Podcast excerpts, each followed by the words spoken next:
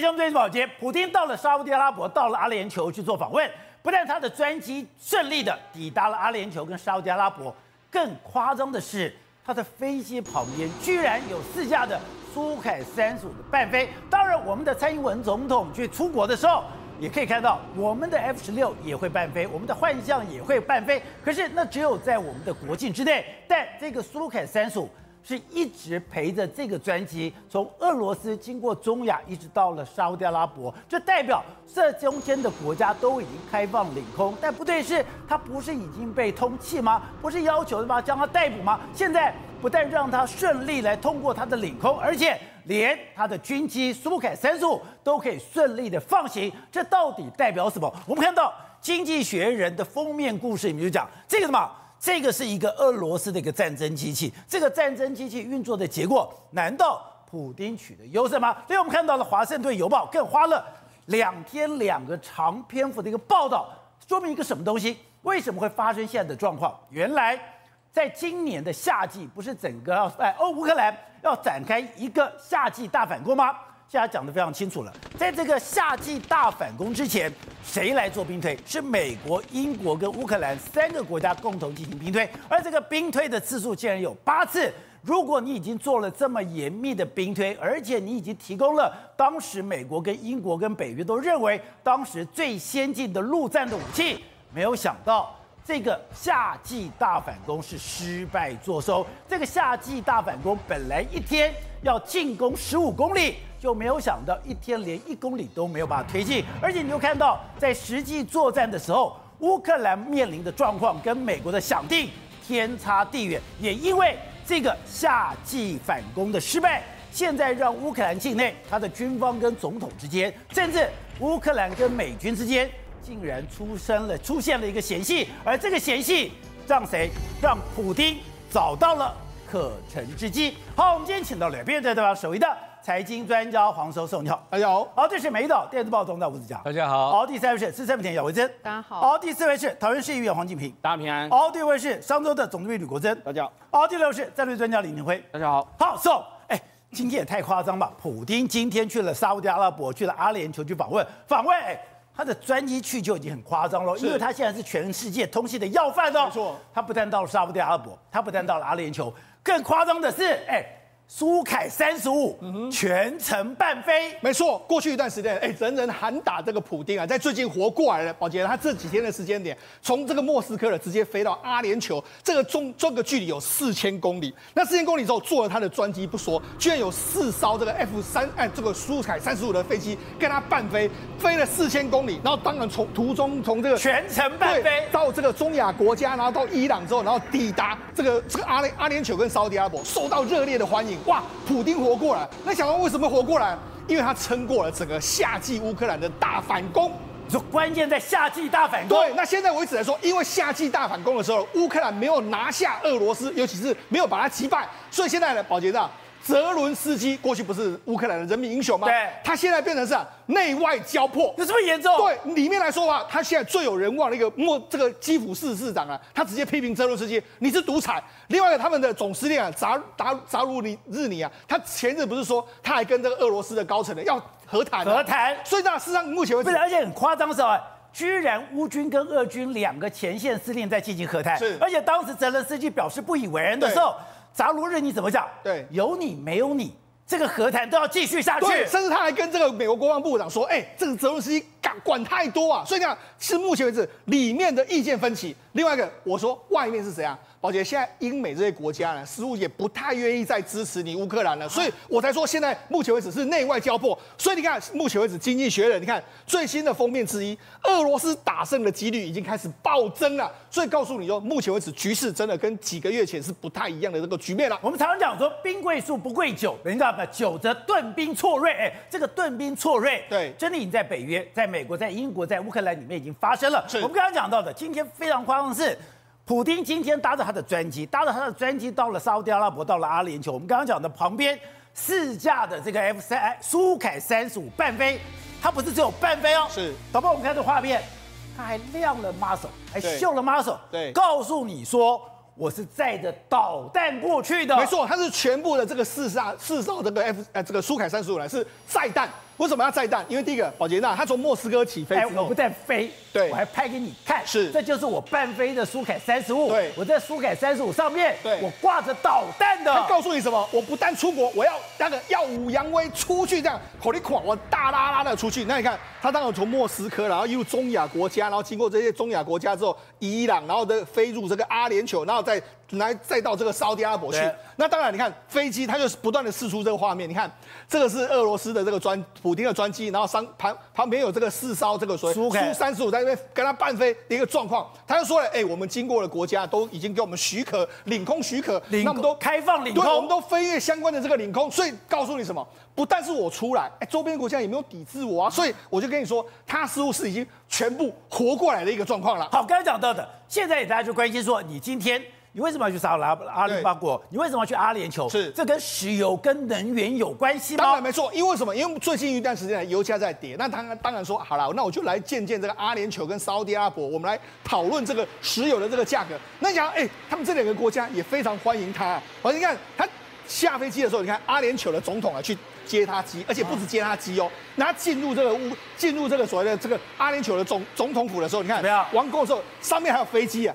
这个彩做特技表演啊，欢迎他。然后他开车的过程里面，都还有飞机来迎接他们做特技表演。那你看这个，这是他的车专车开道的时候呢，旁边有这个，包括说像骆驼啦，还有骏马在旁边。这是阿拉伯人呢对待一个王国王王宾的最高的这个礼仪。所以你知道，他们甚至还发了二十一响礼炮欢迎他。所以呢，这个阿联酋是热烈热烈的欢迎他。欸、他是全世界的通缉要犯的。阿联酋把他当成是个国之要兵啊。那除了之后，之后他再到这个沙特阿拉伯，那沙特阿拉伯他见了这个王储，你看王储在这边，然后跟他讲了非常多，他就说没有什么能够阻止他的这个大到访啊。所以就是这样，你看目前为止来说，谁都不能阻止他到访。沙特阿拉伯跟这个阿联酋两个国家都热烈的欢迎普丁来到啊。为什么普丁可以这样子起死回生，而且看到整个局势有一点猪羊变色？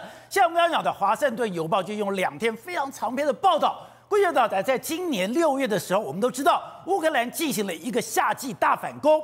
这个夏季大反攻，根据这个报道，竟然不如理想，而且因为这个夏季大反攻不如理想，造成乌克兰内部军方跟政府之间，还有乌克兰的军人跟美军之间，哎，两边。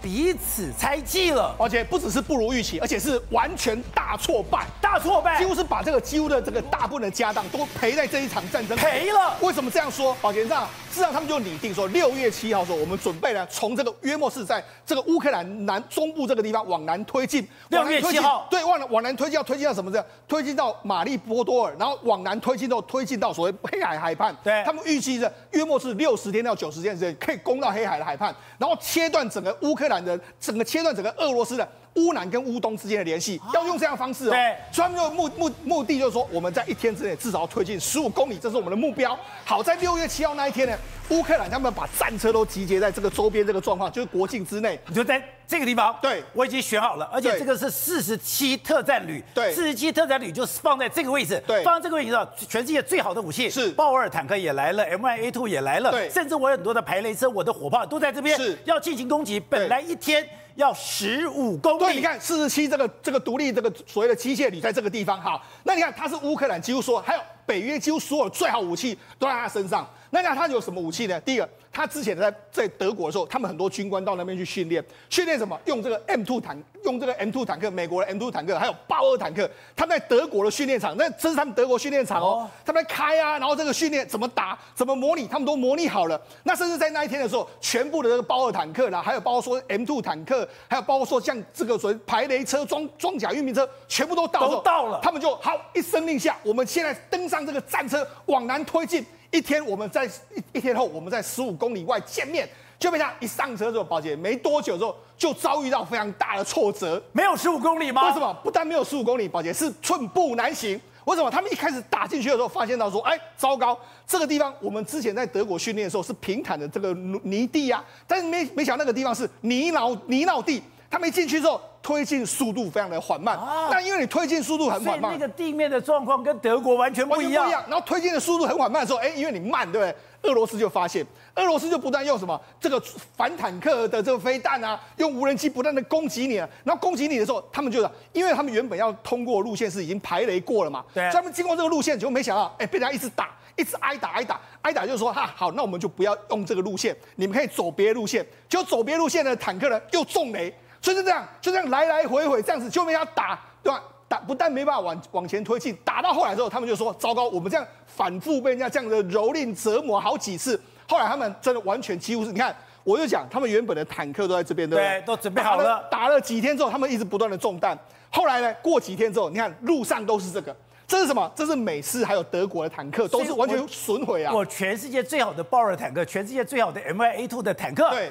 全部在这边受伤了，受伤非常惨重，几乎完全都毁在这边。就被他后来这样，后来他们就说啊，好了，那我们不要用所谓机械化的部队，我们用人力，所以他们就用人力这样推进。所以原本我们就说一天要推进十五公里，最后怎样反攻到最后的时候呢，几个月下来才推进了十九公里，约莫六个月。所以跟原本的差距是差距相当相当远的。本来一天十五，现在是六个月十九公里。对，好，那也就是说呢，几乎是在第第四天的时候，他们几乎是几乎是完全的坦克车跟这个运兵车几乎完全赔光光，所以就几乎四天。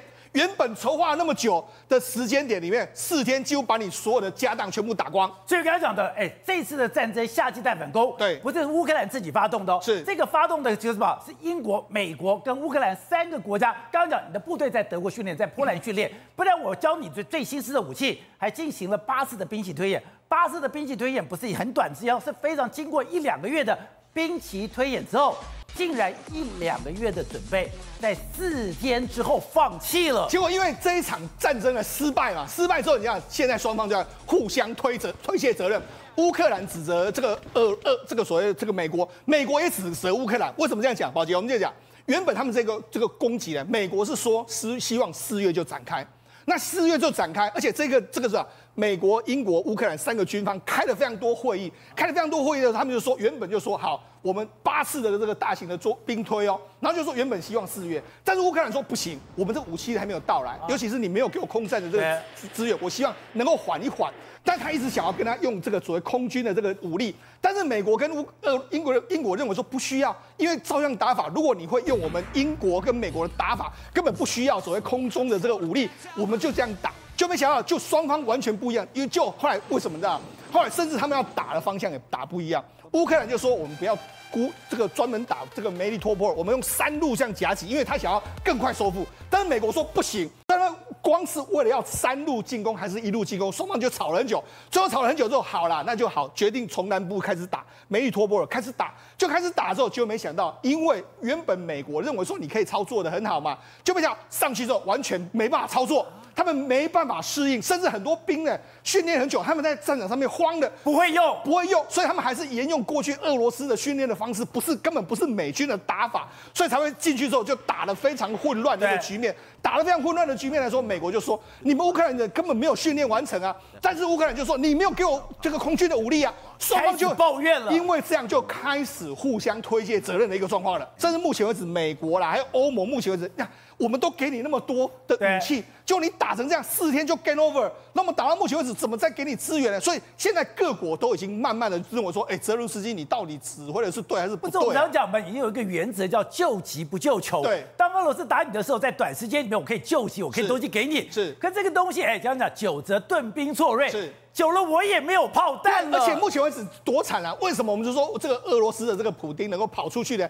因为他现在不是只有我们承受住了夏天的攻击之后，他现在给你反攻啊！我们到目前为止有一个阿夫迪夫卡，前一阵子不是被乌克兰收复吗？现在反过来，先变成俄罗斯呢在包抄这个阿夫迪夫卡，要把乌克兰的军队赶走啊！所以现在整个在乌东战场还有乌南战场上面来说，哎，有点主客意味的味道。那说穿了，为什么会打成这个样子？就是因为这个六月的反攻是在乌克兰打的，让英美太过难过了。好，这边原来在俄乌战争的背后，最大俄乌克兰不俄罗斯最大的支持者就是中国。中国给他炮弹，给他无人机的这个装备，给他这个所谓的金钱的援助，才让他撑过来。现在中俄已经连成一线，中俄连成一线，哎，跟美国就已经变成真实的对立状态了。呃，宝杰哥，你刚刚讲中俄连成一线，我相信从最近俄罗斯的有一个动作可以讲得出来，就是俄罗斯的海军特里布兹海军上将号的这个军舰，它到了这个南海去。俄罗斯的军舰到南海，而且是三艘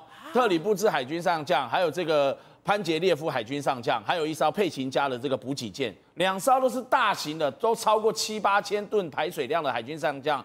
这个三艘，它是属于俄罗斯的太平洋舰队，它到了越南金兰湾，又跑到了柬埔寨的西哈努克港，然后故意在南海绕一圈。南海，美国之前才派了他们的一艘这个军舰到那边去挺菲律宾，因为不是有仁爱礁的一个对峙。对，这个时候中俄不就拉近距离了？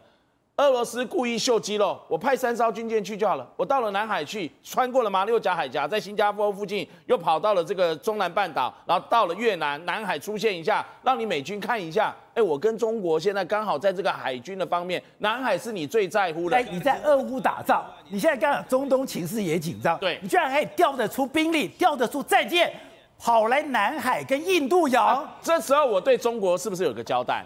哎，我这时候帮。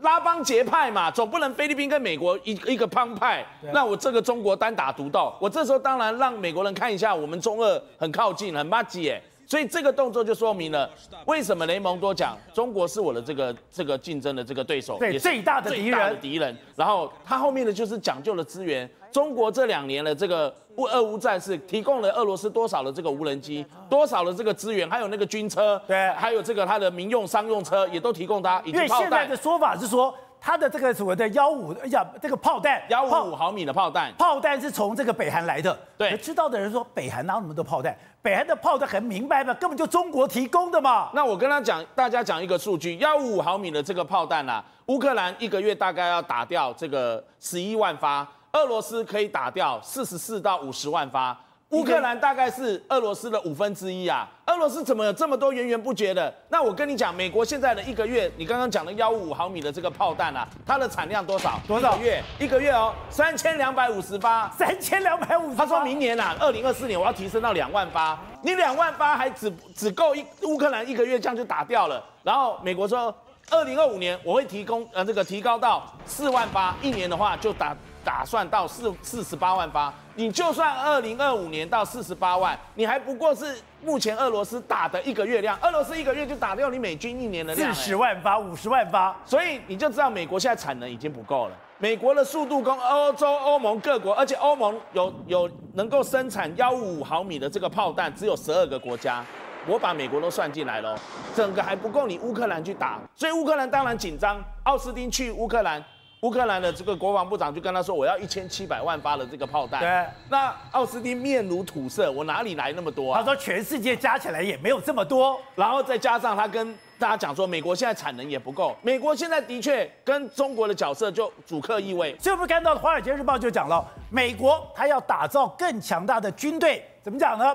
他虽然有是资金，但建造能力不足。现在美国建造传统武器的这种能力。竟然只有中国的六分之一。你来看这一张图，过去十年来，蓝色是美国，黑色是中国，一直到二零二零年以前，到二零一三年，几乎都是中国让美国的两三倍，它的造舰数量哦。对。所以你看到，只有到最近二零年、二一、二二年这个疫情开始之后，这三年才慢慢跟美国、中国差不多，你就可以看得出来，造舰的数量，美国跟中国曾经在这个美国针对这个台海问题做过兵推。如果为了台湾问题开战的话，美国至少会损失两艘航空母舰以及二十多艘的先进的这个神盾舰，不管是驱逐舰还是巡洋舰。那中国呢，也会损失了五十多艘的这个水面舰艇。但是，就如同我们昨天在节目中讲，俄罗斯在受创之后，很严重的受创当中，它很难很很快的能够恢复。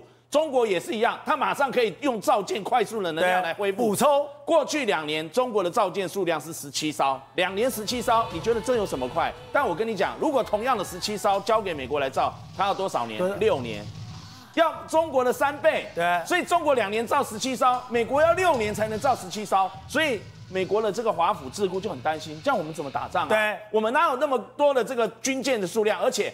中国军舰造到后，他们一般说培养军舰的这个焊工，尤其是潜舰哦，去焊接工大概三年到五年的时间。美国没有办法，因为没人，没有人，没有焊工，缺工，所以这样的状况，他们就很担心缺工，那你又缺缺乏这样的一个速度，再加上美国造舰的速度和炮弹的速度，如果给我赶不上的话，也难怪乌克兰要东西没东西打啊，难怪美国要开放让日本、让韩国、让台湾去生产武器。所以你刚刚讲到这个台湾还有韩国，目前除了中国全世界最大的造船国之外，第二、第三就是韩国跟日本，所以美国希望韩国、日本可以分担这样的一个问题。那问题是，如果你要给台湾的话，东西就不够。所以你看到拜登政府之前说要给台湾标枪飞弹两百多枚，然后还有给我们刺针飞弹，全部都 delay 到二零二六年交货，更不要说这个。这个反舰飞弹、鱼叉反舰，我们买的四百枚，也都是要到二零二六年，甚至二零二八年才能交货。也就是说，生产线它已经不足了。你就看到这些飞弹都是美国这个答应我们，不要这么不要讲这个飞弹哦。美国跟英国跟澳洲有一个阿克斯的那个潜舰，也全部都受到影响，都都已经要延到二零二八甚至二零三零年以后。你就知道说，现在美国担心的不是俄罗斯，是俄罗斯背后的中国。你给他那么多的东西，也难怪他现在要全面围堵遏制中国。好，不是。你先讲多少？当然讲了，雷蒙多讲中国是美国最大的敌人，而且是有史以来最大的威胁。我现在在个 AI 技术上面就警告了 NVIDIA 说，你再怎么样绕过我的限制，我都会提出新的管制规定出来。你说当时雷蒙多是认清一件事情，中国是敌人，而且中国是可怕的敌人。你只要给中国星星之火，它就可以燎原。所以现在美国更可怕的是，原来他把目的把中国的性平给降等。跟这个金融战争有关系？你知道欠一屁股债人最怕什么吗？最怕人家雨天收伞还抽银根。所以穆迪降评最最严重的事情是什么？开始对中国抽银根。他本来已经一屁股账了，他已经是个汽油桶了。结果美国的目的一口气还不是丢一根火柴，他是一口气丢三根火柴下去。中国债务都已经很怕人家抽银根不借他钱了。你还在汽油桶丢三根火柴哦，这一次是丢三根哦，第一根是降中国主体主权的信评，对中国的债务都不可信，中国整个国家你都不要借他钱，从正向变负债，你知道现在操作这种投资跟债券是很多是电脑控制的，是你只要不不在正向里面，电脑就咔。直接砍了，砍了，因为我我有风险控制啊，风控马上会砍啊，所以台湾的金管会今天马上算出来，中国普险两百三十六亿，警告我们的金融业，包括银行、保险、票券，对，你要减少普险。所以当穆迪去降低它的性评之后，我的投资过去可能是一个安全的地方。现在就变成危险的地方了。因为他告诉别人，他叫正向变负向，所以贝莱德全世界最大资产投资公司就马上说我不看好他。那这句话暗示什么？贝莱德资金要抽腿啊！这是对中国。那中国还怕什么？现在香港股市很惨，港、澳门也很惨。他马上也丢一根火柴往澳门、香港丢下去，香港股市一样也要抽银根。所以台湾金管会今天没有统计，是因为我只限中国。那你港股要不要算？一样要算，因为港股、香港这个火柴是昨天丢了，一下子丢下去，港股要不要统计？再来更狠的是对中国的骨干丢。中国有四十几家企业也在这一波里面说，你们这些性评也是负向哦。等一下，我不是只有针对你这个中国的国家来定，我连你的。中海油、中石油、中石化、东风集团、中国中车、中国移动，哎，这都是最大的国家国企耶，包括阿里巴巴、腾讯、腾讯音乐，全部降平等。恒大倒了，中国不会倒；碧桂园倒了，中国不会倒。但是中国银行如果倒了，中石化、中石油倒了，中国可能会出大问题。腾讯跟阿里巴巴曾经比台积电还要大，一样从正向稳定调为负向。所以一旦持有这些公司的股票了啊，持有这些公司股票的机构看到这个字眼，电脑马上启动风险机制砍股票。所以你要借钱更难了，对，你要融资更难了，没有人敢投资它。它本来就欠了一笔股债了，债务都快爆了，就是个汽油桶了。现在还不是一根火柴，一二三，三根火柴往里面丢，这个叫金融战，呃，有可能引发金融危机。所有《华尔街日报》马上就补一枪进去。告诉大家中国债务有多多，十一兆美金啊，三百五十兆，而且他还告诉别人哦，隐喻别人哦，试图以新债换隐形债务，他想要借新还旧嘛。对。结果你现在给他降平，谁敢借呀、啊？因为你尽管。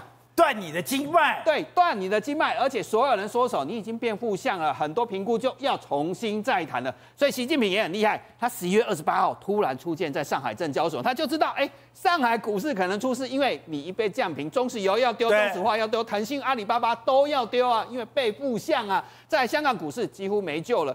而且香港股市今天又跌了，对，已经真的跌破一九九七，黄粱一梦回到原点。所以那今年年初的时候，本来中国还在对美国金融战，你知道吗？他把中国的美啊，中国把美债一直一路砍，一路砍，砍到八千亿，是十六来的新低，最高一兆多美金呢。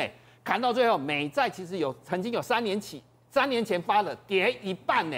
美国是有美债危机，谁搞的？是中国搞的。搞的结果现在美路美债变好了。反而谁反击了？美国反击了，所以一场金融战真的在开打。好，所以董事长该讲的，现在美国跟中国刚刚讲的已经这样，虽然拜登跟习近平见面了，可是他们中间的敌意难道这么深吗？在军事、在外交、在政治，还有在科技，在所有的地方全面开战了。中美的斗争当然是加剧，这个没有话讲。呃，目前来讲的话，中国的经济情况不好也是事实嘛。对。但是美国碰到一个最大的问题，美国现在选举，美国选举的情况之下，现在拜登啊，在这个乌克兰上面的处理，然后又碰到有以色列的处理，又碰到内政的麻烦，又碰到这个，又碰到这个川普的川普的崛起，这种极端主义不断在国内在焚烧，在这个上扬的情况之下，对，让拜登一个头两个头大。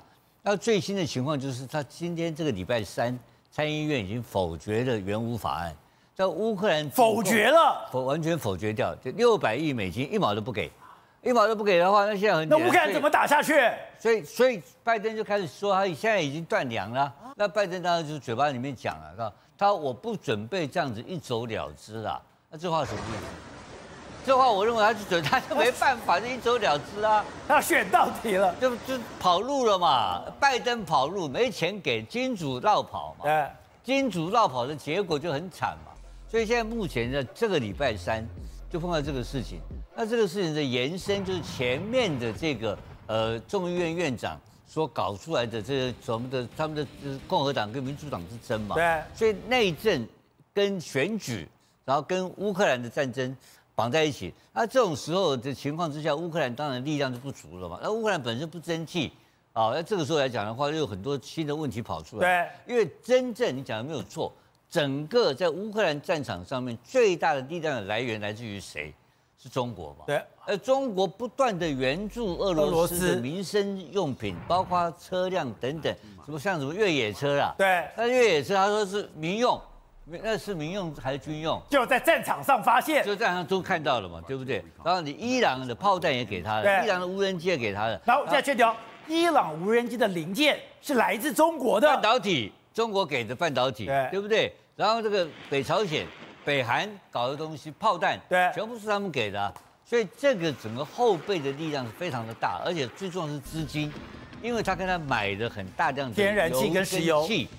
那你你只要持续的由中国提供资金，因为打仗是要钱嘛，对，你要资金不断源源不断的提供给俄罗斯的情况之下。那你这边美国这边整个资金，这就资金整个资金整个被缩掉了，对，整个收缩为零的情况之下，那这个仗怎么打呢？所以在今天的情况之下，他普丁做一个最大的秀嘛，他坐他的专机跑到了这个啊沙乌地阿拉伯，到阿拉伯国家做个短暂的一个旋风式的访问，对，但访问的主题是什么？很简单，他跟所有的中东国家达成了一个协议，就是所谓的减油。就是天然气跟原油的减产协议，那是代代表什么？他们对产量跟价格开始达成一致，我减产价格就升上来了，它的资金又不会断呢，所以整个情况看起来风往俄罗斯这边吹。对，那当然结构上看是中美斗争。好，但体会世事如棋，乾坤莫测。现在居然出现这么大的变化，夏季大反攻一失败了以后，居然给普丁底气，而且普丁现在因为乌俄战争。